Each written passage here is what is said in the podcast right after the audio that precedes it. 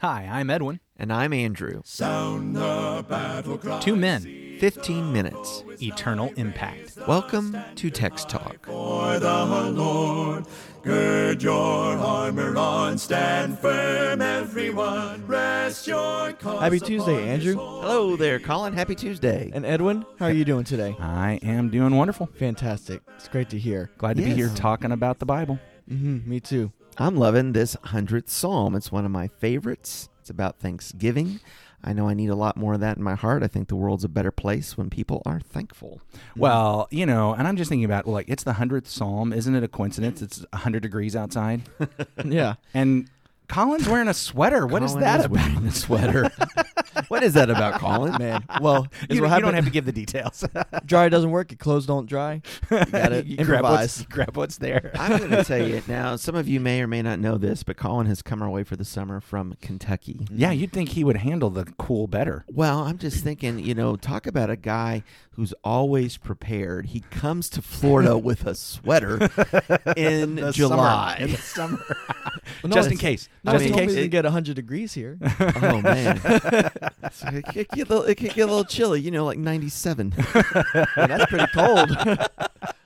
But he's ready. He he's, is ready. He's ready. And he's, I love that about he's him. He's ready to move to Florida because in February it gets to be like seventy, and they crack out the sweaters right. and the parkas. Oh, they do. Oh, man. I will say this. You live here for a while. I've been here for a few years now. My blood gets thin. Yeah. I try to go see family in Indiana, and I can't I can't handle a sixty-degree day. Yeah, I'm that's like, that's it's not so good. Cold. The wind is blowing so hard. That's not because you've been living in Florida for a while. That's because you've been living on the earth for a long time. That is. Old man. Old man.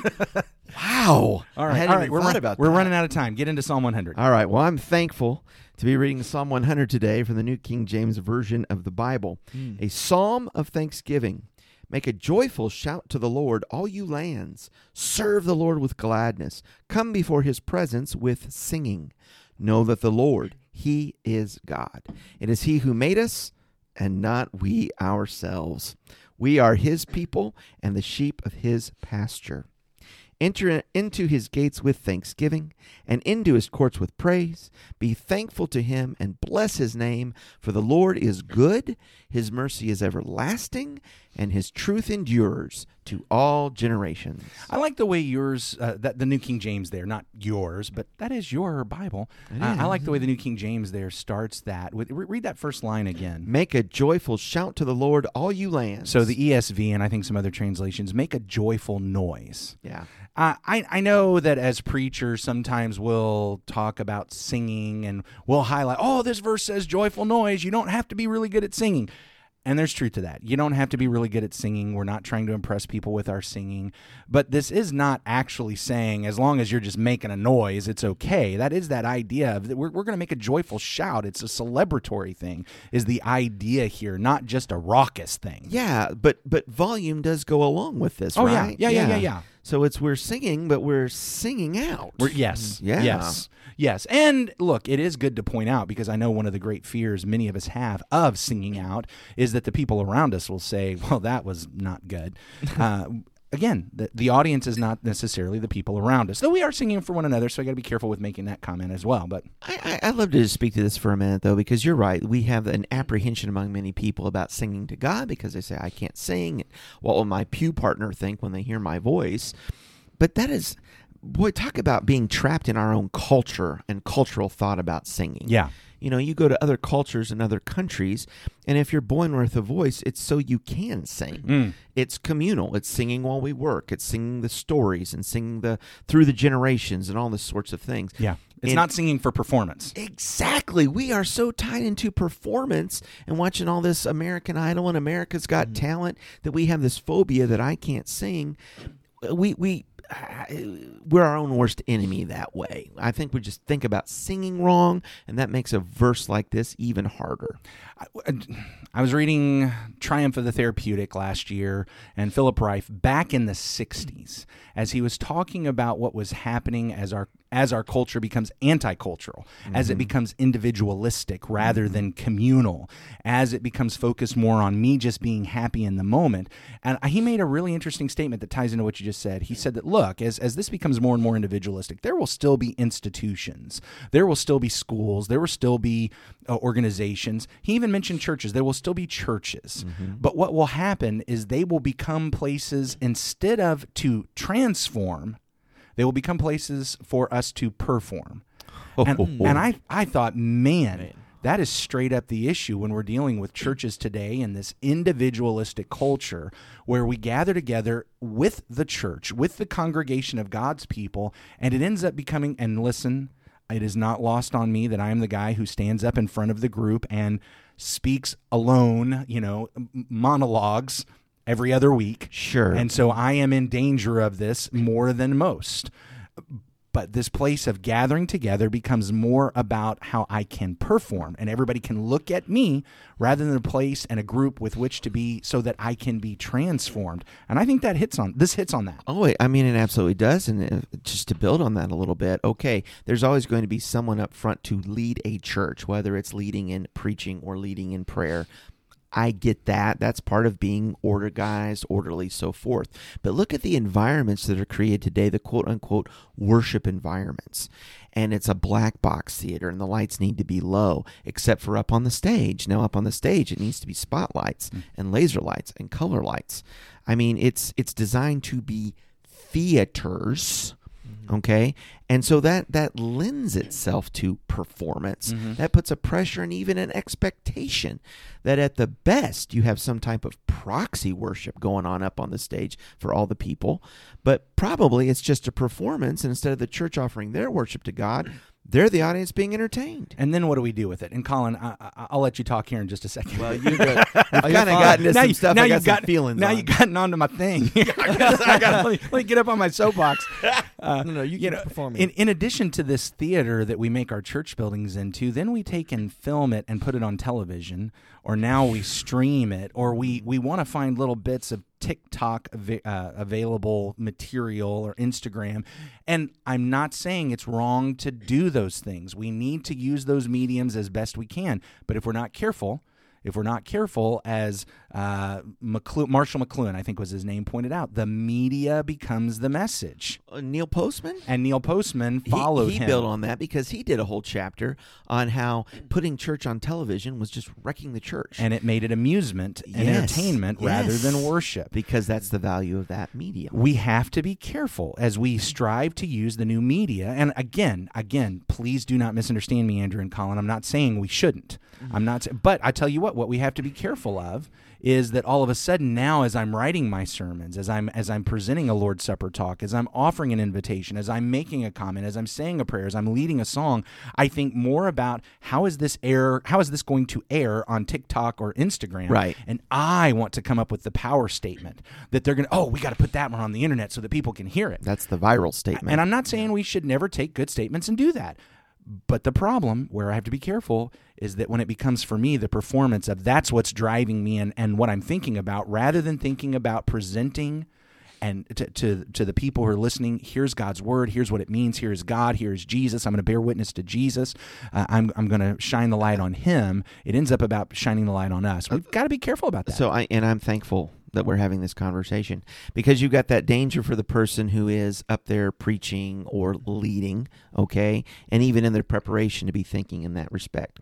But I think on the other end, the other challenge, and I think we should use these different medias too, I really do, but if people begin to think that this little soundbite on TikTok or this uh, you know, quick video on YouTube replaces the assembly of the saints, mm. replaces being in the room, replaces the whole sermon. I mean, even those great little power statements are what? Taken out of context. Mm-hmm. Very often. You know, hopefully it kind of goes along with a greater message, but it's just taken out of context and it's supposed to stand alone. You need the whole context. You need to come be part of the church. So here's the thing to think about, Colin. Do we have a book in the Bible? I'm going to put you on the spot here. Oh, man. Do we have a book in the Bible that is a series of power statements that are just little statements that we take most often one at a time, and once you've heard the statement, You've got the point. Do we have a book in the Bible like that? No. Are you sure? Well, ma- oh, yeah, yeah, we do. The Proverbs. That's right. See? Absolutely. The Proverbs is a book just like that. However, how many books do we have in the Bible?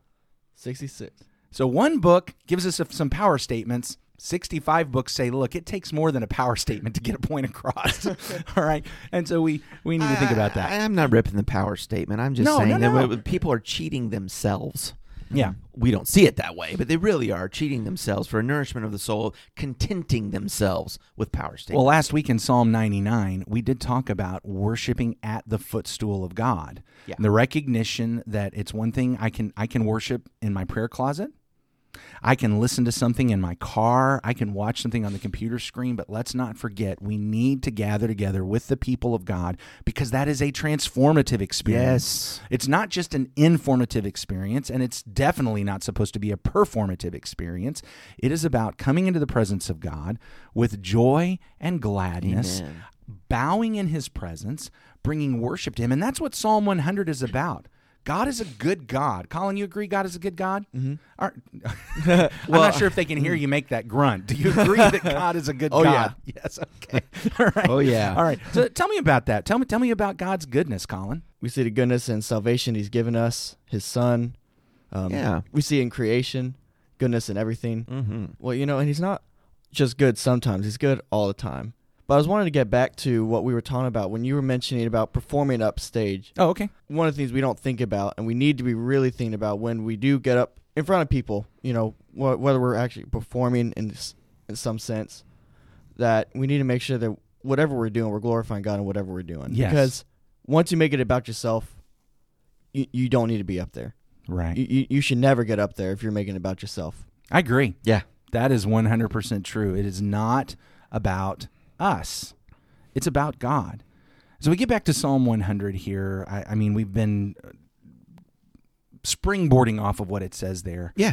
I, I love the fact that in this psalm, we're, we're talking about joy and gladness because God is good. Mm-hmm. It's, it's not because I'm good. It's not because of what I can do. It's because of what God has done, what God is, and his greatness. That's what allows us to have the joy and gladness mm-hmm. and the thanksgiving. Um, you know, I, just, just as we're wrapping up here, we've said it before, but I think it's good to say it again. Two mistakes we can make as Christians, as disciples. Yeah. And the one mistake is thinking that, you know what, I'm just supposed to be happy all the time. We just we just had V B S last week. We have songs like that, which are fine, which are good. If you're happy and you know it, clap your hands. Yeah, there you go. I mean, that's... You know, and that's you know. And sometimes we can grow up from that thinking that if I'm ever sad, I'm not being a good Christian, yeah. or, or I'm not you know in Christ I'm anymore. Not in so I'm Christ. Not really a Christian. Yeah, that's right. The Psalms disabuse us of that notion. The largest segment of Psalms is lament. But yeah. Here's the other problem we get into, especially like what we've been doing here on Text Talk, where you're going through psalm after psalm after psalm after psalm, is you might begin to think that, oh, actually being a Christian, being a disciple of the Lord is just terrible. It's awful. It's so sad. It is the worst.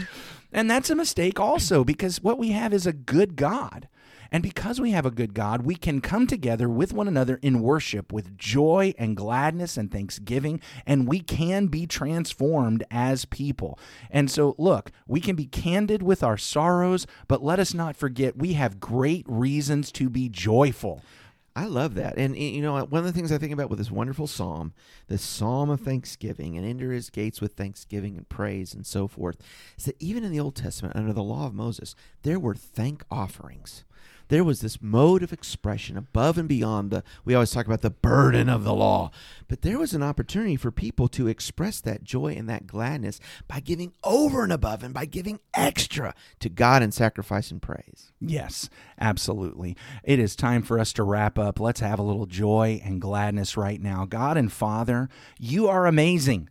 You are our great God. Your goodness began before the world did. It will continue long after it's over. You have been good to us, not just some of the time, but all of the time. Even, even when As with Joseph being betrayed by his brothers and put in a pit and sold into slavery, we recognize once that story ends that you are actually being good throughout all of that. Even in those moments when, when we can't feel it and we don't see it, we hang on to you because we know that you are our good God and you make all things work together for good for those who love you, those who are called by your name. We long for you and we praise you. We enter your court with thanksgiving.